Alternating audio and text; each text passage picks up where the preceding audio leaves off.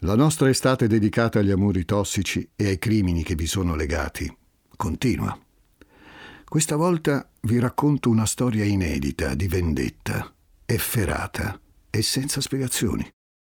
Prima di immergerci in questo nuovo racconto, vi ricordo che torniamo a teatro con il nostro spettacolo dedicato proprio agli amori tossici, con me protagonista. Visiteremo diverse città d'Italia e relativi teatri. Cercate i biglietti su Ticket One.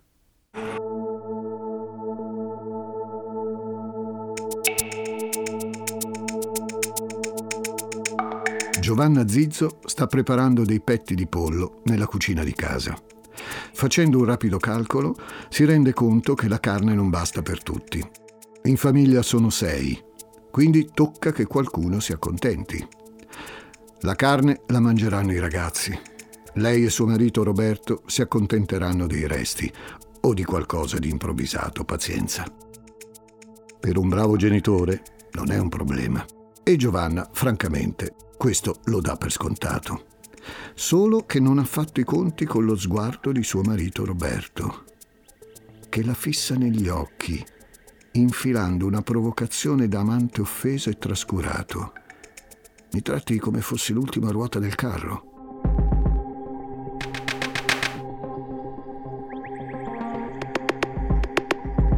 Giovanna si rende conto di aver sposato un uomo che prima era la persona della sua vita e adesso si comporta come un bambino che cerca attenzioni e non come il padre dei suoi quattro figli. Sono Francesco Migliaccio. Benvenuti a un nuovo episodio di Demoni Urbani.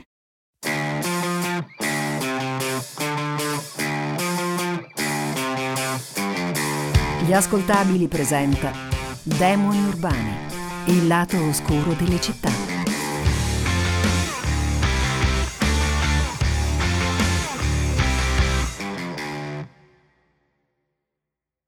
Voglio che torni quella di sempre, che mi fa ridere.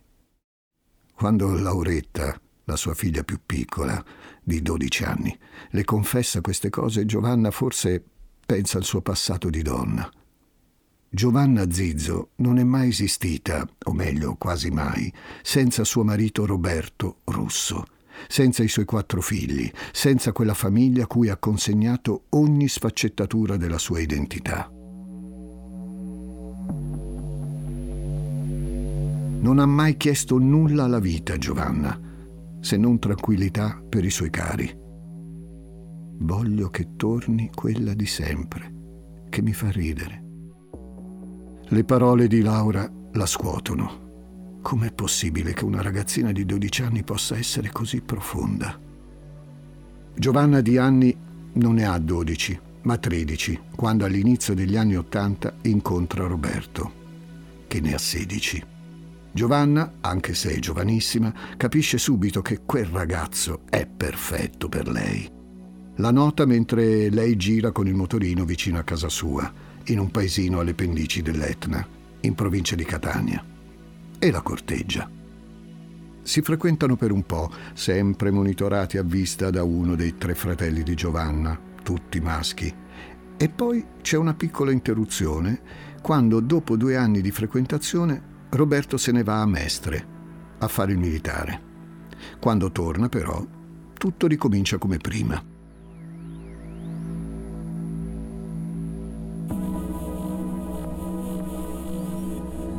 Giovanna e Roberto desiderano concretizzare il sogno di una vita insieme, di una famiglia costruita insieme. E lo fanno. Quando Giovanna ha 21 anni, i due si sposano. Giovanna non immagina per sé un futuro senza suo marito e i figli che loro due tanto sognano. Lavora prima come commessa in un negozio di scarpe, poi come segretaria dell'azienda di famiglia di Roberto, una ditta che si occupa di consegnare batterie di pentole a domicilio. Nel 1993 nasce il primo figlio, Andrea. Roberto ha un po' di paura. Crede che i soldi non basteranno e a Giovanna quel timore preventivo fa un po' strano. Ok, controllare i cordoni della borsa è importante, ma loro una famiglia l'hanno sempre desiderata. Allora perché Roberto è così trattenuto?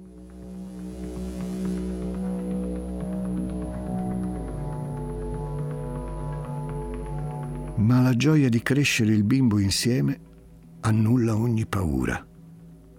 Dopo Andrea arriva nel 1999 Emanuele, seguito da Marica e infine da Laura, Lauretta, la piccola di casa, la quarta gravidanza. Tutti, come ricorda la stessa Giovanna Deborah Attanasio di maryclaire.it, vorrebbero che abortisse, ma lei è ostinata, ha sempre sognato di diventare una mamma e ogni figlio è una benedizione.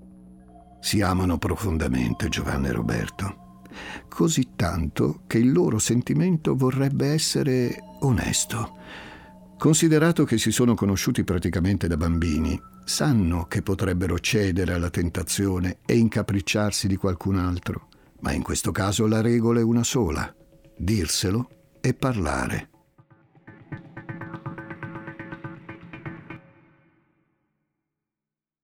La famiglia Russo Zizzo, sei persone, vive in via della Regione, una delle strade più importanti e larghe del comune di San Giovanni La Punta, distante nemmeno 10 km da Catania. Tra i paesi e le cittadine dell'area metropolitana del capoluogo etneo, San Giovanni la Punta è uno di quelli con l'identità più spiccata. È vicina alla città di Vincenzo Bellini, tanto che molte persone che frequentano il capoluogo etneo spesso la sera tornano qui, o a Sant'Agata Libattiati, o a Via Grande, comuni a sé stanti eppure allo stesso tempo intrinsecamente legati a Catania.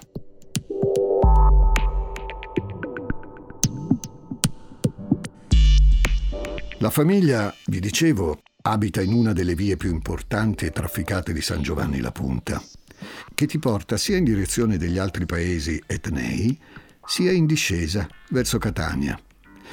All'apparenza quella di Giovanni e Roberto è una famiglia, se non perfetta, quantomeno serena.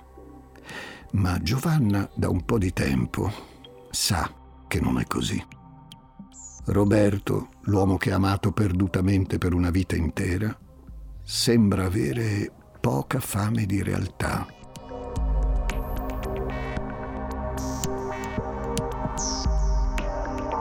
Ha da poco perduto il lavoro, perché l'azienda di famiglia non è più attiva e Roberto passa da un mestiere saltuario all'altro, incluso quello di venditore ambulante. È un uomo in crisi sempre taciturno, distante, rimprovera Giovanna di sentirsi quello che conta di meno in famiglia. Giovanna fa quel che può. Da un lato c'è un marito che richiede attenzioni come e più di un bambino, dall'altro c'è una famiglia che solo lei può mandare avanti. Giovanna infatti ha trovato un altro lavoro, porta in casa uno stipendio fisso ma allo stesso tempo deve preparare da mangiare, deve ricordare alla comunità di San Giovanni la Punta che lei è una moglie e una madre esemplare, che aiuta un marito in difficoltà e deve anche risollevare il morale di tutti, come quando d'estate si piazzano a casa dei genitori di lei, in campagna, con la piscina, a fare un po' di villeggiatura. Roberto però ha sempre un'ombra di sconforto sul viso e un'oncia di vittimismo nell'animo, che non se ne vanno mai. Roberto ci pensa poco alla fatica che fa quella donna a tenere in piedi tutto. Lui si limita ad accompagnare i figli a scuola e a immaginare per sé un futuro diverso, ma senza dargli mai una forma vera.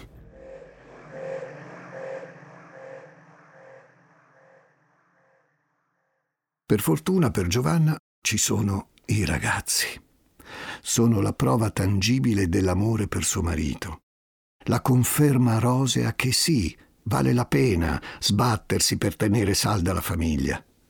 Anche se poi, quando penetri dalla crosta delle cose alle parti più molli, ti rendi conto che la tua famiglia è tutto meno che smagliante e che le screziature di amarezze sono sempre più invadenti.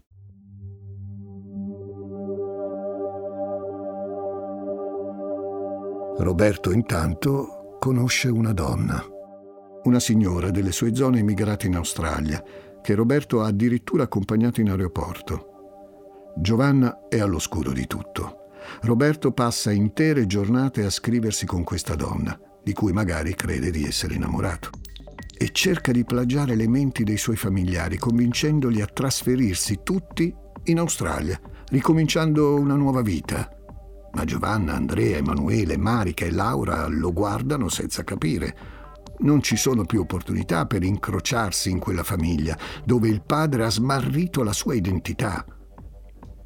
Giovanna si chiede dove sia finito l'unico uomo che abbia mai amato e come possa ritrovarlo, in quale pensiero, in quale ricordo, in quale gesto.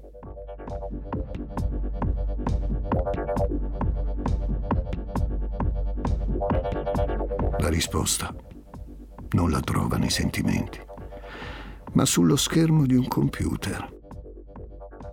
Marica e Laura, accedendo al PC di casa, si imbattono in alcune conversazioni di Roberto con la misteriosa signora che vive in Australia. Sono parole inequivocabili che condividono subito con la madre. Giovanna è scioccata, ma essendo una donna molto intelligente l'aveva capito, nei silenzi e nelle rivendicazioni infantili del marito, che c'era qualcosa che non andava. Si erano sempre detti che se ci fossero stati altre o altri, ne avrebbero parlato, tentando di superare ogni problema. Perché allora Roberto ha scelto il silenzio? È davvero così innamorato di questa donna d'Australia? È davvero l'amore per un'altra? L'origine di tutta la sua inquietudine? Di quel broncio? Di quel continuo sentirsi l'ultimo di casa?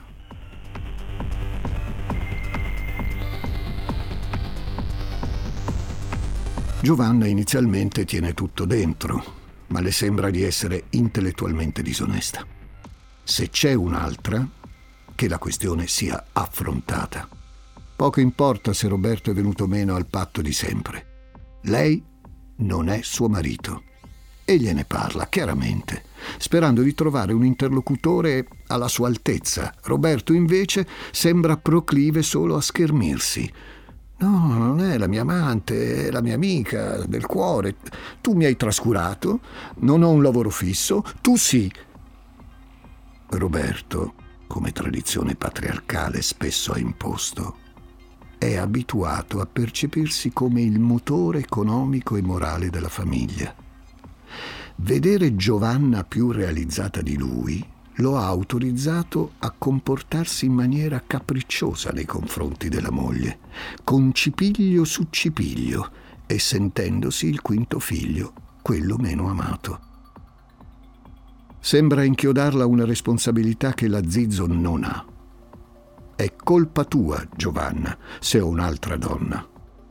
E come ricorda la toccante testimonianza di Giovanna a Deborah Attanasio su maryclaire.it di cui parlavo prima, quando la Zizzo chiede al marito, ma questa amica del cuore, quanto è importante per te? Roberto risponde con una classifica. Al primo posto ci sei tu, poi i tuoi figli, alla fine lei.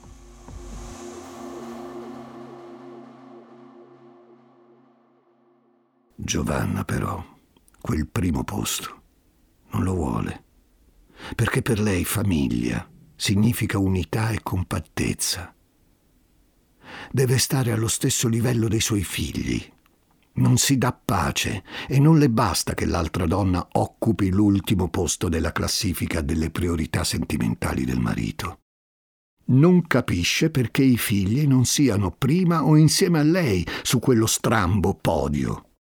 E poi perché Roberto dice i tuoi figli e non i nostri. Non capisce più niente, Giovanna. Per fortuna i ragazzi le stanno vicini. Voglio che torni quella di sempre, che mi fa ridere. Parole di Lauretta. Per Giovanna è una mazzata. Una madre da manuale non vorrebbe mai apparire vulnerabile o debole agli occhi dei propri figli, perché il suo compito è proteggerli. Ma è così intelligente, Giovanna, da capire che la sua non è più una storia da manuale. È a se stessa che deve pensare. E suo marito, con quelle chat, con la sua mancanza di polso, con la sua medietà, le è caduto dal cuore.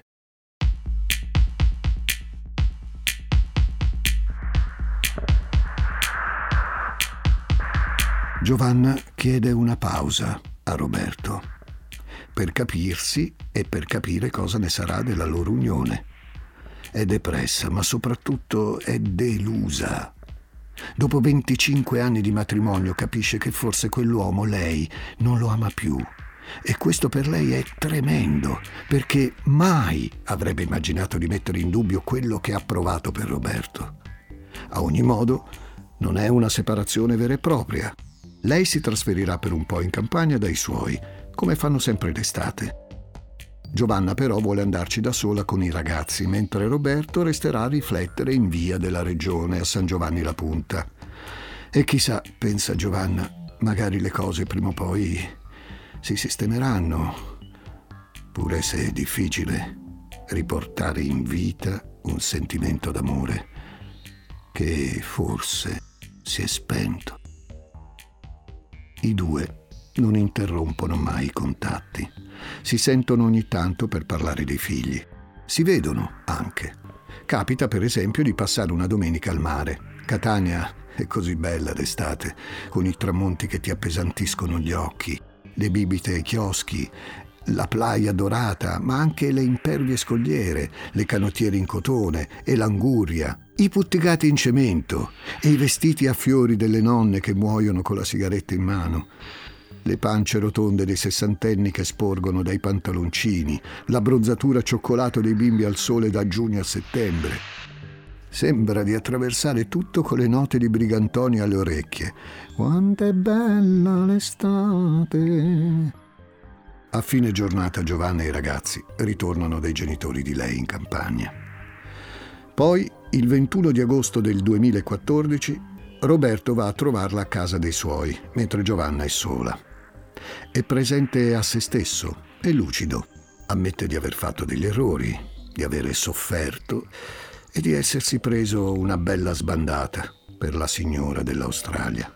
Un'infatuazione talmente forte che arrivata in un momento di difficoltà personale e professionale, lo ha quasi spinto a mollare la sua famiglia.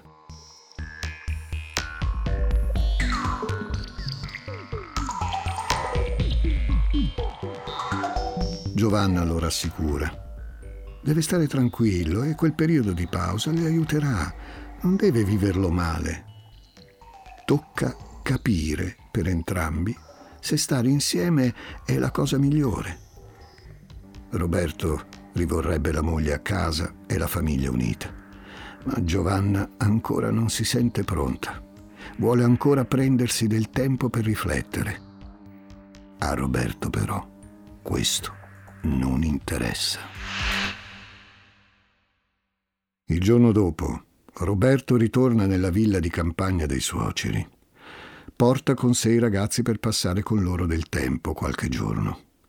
Laura non vorrebbe, ma papà insiste. Vuole che lo raggiunga a San Giovanni la Punta dalla casa dei nonni e fa intervenire anche uno dei figli maschi per convincere la sorella. Lauretta segue i fratelli e stanno con il padre. Inviano a Giovanna delle foto in cui fanno cose normalissime, tipo andare a fare la spesa e di sera andare a cena fuori. Roberto fa capire a Giovanna che cavolo quanto è stato stupido a trascurare queste cose per così tanto tempo. Poi i figli maschi escono con gli amici, dopo mangiato. Roberto, Marica e Laura vanno a fare una passeggiata e il papà prega Marica, anche con una certa insistenza, di condividere un selfie sui social, arrivando perfino a definire lui la caption da inserire. Poi tornano in casa Roberto invita le sue figlie a dormire nel lettone con lui, dopo aver guardato insieme un film. Una volta che le ragazze si sono addormentate, lui siede alla postazione computer.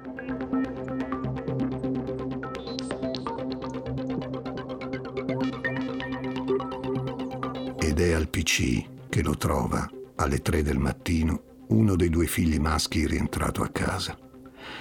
Chiede a Roberto cosa ci faccia ancora alzato e il padre gli risponde, domani mattina lo saprai. Poche ore dopo, intorno alle sei, Andrea ed Emanuele Russo vengono svegliati dalle urla di Marica. Corrono in camera dei genitori e trovano Roberto che brandisce non uno, ma due coltelli da cucina che di solito Giovanna tiene ben nascosti dalla portata di tutti. Marica si è svegliata sentendo un lieve lamento di sua sorella Lauretta. Ha aperto gli occhi e ha visto Roberto colpire sua sorella con una delle due lame. Marica ha urlato, provando a bloccarlo, ma nulla. Dopo aver infierito su Laura, adesso Roberto comincia a ferire anche lei. È questo lo stesso padre con cui hanno fatto delle foto poche ore prima, con cui hanno visto un film sul lettone insieme in attesa di addormentarsi? Eh sì, è lui. I fratelli più grandi intanto arrivano in aiuto. Lo spettacolo è orribile anche per loro. Non possono nemmeno realizzare l'atto empio che Roberto sta compiendo che devono subito disarmarlo. E mostrando lucidità e coraggio lo fanno. Non prima però di vedere il padre ferirsi con uno dei due coltelli al ventre. Marica intanto è riuscita a scappare e corre ad avvisare gli zii che abitano anche loro nella palazzina di via della regione. Roberto è ferito, ma perdonatemi la volgarità, pazienza. Andrea ed Emanuele corrono da Lauretta che purtroppo morirà poco dopo.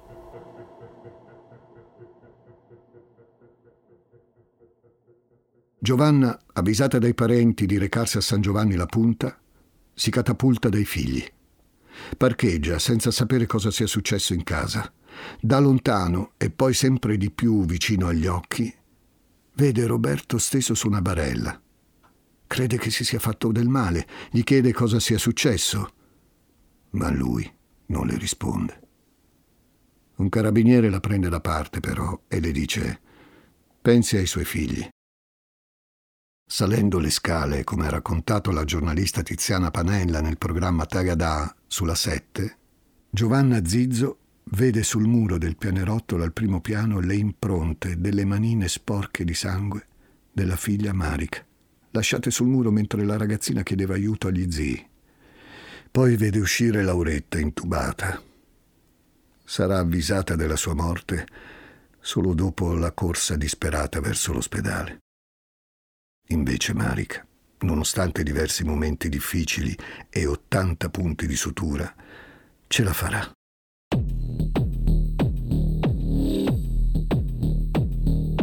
Roberto ha lasciato un biglietto, un biglietto in cui sostanzialmente incolpa Giovanna dell'azione terribile che lui ha commesso. Uccidere le figlie per vendicarsi delle scelte di sua moglie. La donna che ha la colpa di non averlo saputo capire in un momento per lui terribile, che ha preferito prendersi una pausa piuttosto che trattarlo come un uomo vero, relegandolo al ruolo di ultimo di casa. E allora ok, cosa gli resta da fare? Se non uccidere una bambina di 12 anni pur di colpire la madre? Giovanna è sconquassata dal dolore. Eh, e mi pare anche ovvio raccontarvelo. C'è la tragedia. Tuo marito che uccide tua figlia dandoti la colpa di tutto. A te, Giovanna, che volevi solo rifiatare un attimo e riflettere su una relazione che era quasi a un punto morto, con un marito che ti metteva le corna, un marito che, oltre a Laura, avrebbe ucciso probabilmente anche Marica. C'è la rabbia. Se mia figlia non fosse andata quel giorno, tutto questo non sarebbe successo. Sono domande inutili e ingiuste, ma una se le fa lo stesso, anche se non ha delle responsabilità reali.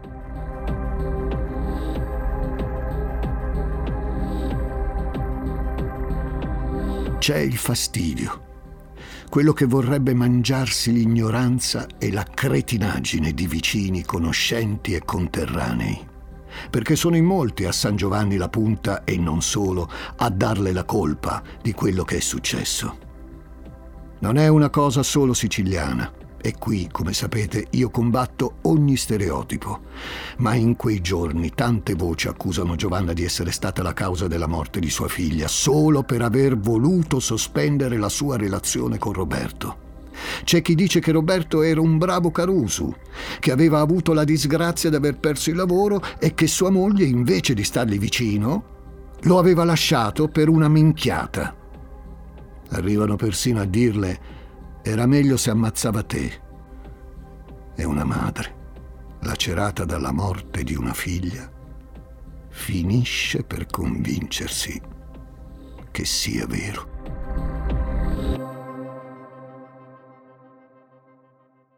Quello che succede dopo è abbastanza noto. In molti, nelle istituzioni, mostrano vicinanza a Giovanna ma dopo i funerali di Laura la donna resta sola con gli altri tre figli, a fronteggiare le difficoltà pratiche di tutti i giorni.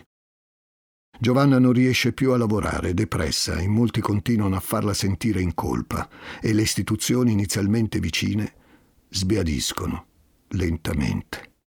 Giovanna Zizzo vorrebbe per i suoi figli e per tutte le vittime di violenza domestica e familiare come loro maggiore supporto da parte di chi guida il paese indennizi, sostegno psicologico, aiuti per inserirsi o reinserirsi nel mondo del lavoro.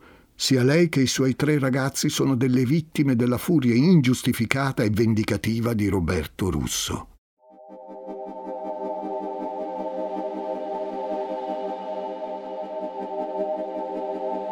Ma sono vittime dimenticate Giovanna va nelle scuole, scrive lettere aperte, interviene in televisione, vuole parlare appunto di violenza domestica sulle donne, di come servano leggi e riforme della giustizia che tutelino le famiglie e in primo luogo le potenziali vittime. In questo è aiutata da Vera Squatrito, la madre della giovane Giordana di Stefano, uccisa dall'ex compagno sempre in provincia di Catania. Ma non è facile tutto questo in un paese come il nostro, in cui si storce il naso a parlare di femminicidio come fosse un vezzo. Non è facile davanti a persone che ti dicono che tuo marito era una persona normale e poi ha avuto i suoi problemi e tu non hai saputo capirlo, lasciandolo per un paio di corna senza perdonarlo subito. Come se il tema fosse la depressione di Roberto e non il fatto che abbia massacrato la sua figlia più piccola per vendicarsi di una temporanea separazione. È vero, Roberto Russo non aveva mai manifestato segnali di violenza, non era mai stato aggressivo, ma con questo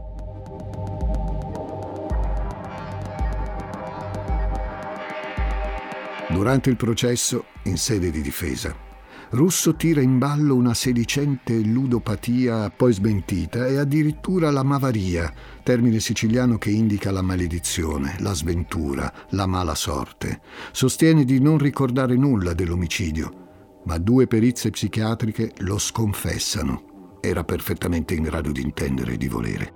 Roberto Russo ammette anche di aver provato a suicidarsi. Vi ricordate che vi avevo detto che si ferisce al ventre?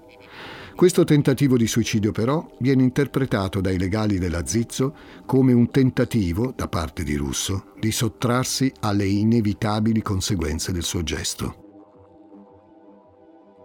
Roberto Russo viene condannato all'ergastolo, confermato anche in Cassazione. Ma, come afferma Giovanna Zizzo a Ivana Zimbone del quotidiano di Sicilia, lei e i suoi figli l'ergastolo lo vivono ogni giorno. L'ergastolo di non avere più accesso a una vita normale. L'ergastolo di chi si sente in colpa anche se di colpe non ne ha. L'ergastolo di chi non può più vedere la propria sorella e figlia per colpa non di un assassino qualunque, ma di suo padre. È difficile immaginare qualcosa di più terribile.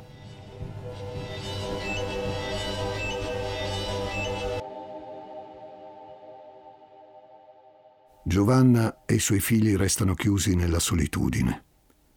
Una solitudine che possono provare solo le persone che hanno vissuto tragedie come la loro. Prima di salutare per sempre la figlia, prima del funerale, Giovanna le benda le ferite, le mette il vestito della prima comunione e infine le passa il lucida labbra perché Lauretta non esce mai senza. Non so se è tutto quello che una mamma possa fare, ma di certo è tutto quello che Giovanna può fare in quel momento. Sono Francesco Migliaccio. A presto.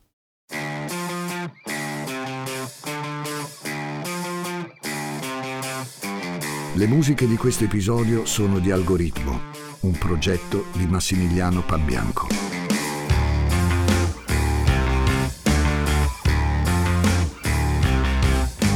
Demoni Urbani è una serie originale degli ascoltabili a cura di Gianluca Chinnici e Giuseppe Paternò Rattusa, condotta da Francesco Migliaccio. Questa puntata è stata scritta da Giuseppe Paternò Rattusa Editing e sound design di Francesco Campeotto e Alessandro Levrini. Prodotto da Giacomo Zito e Ilaria Villani in esclusiva per Spotify.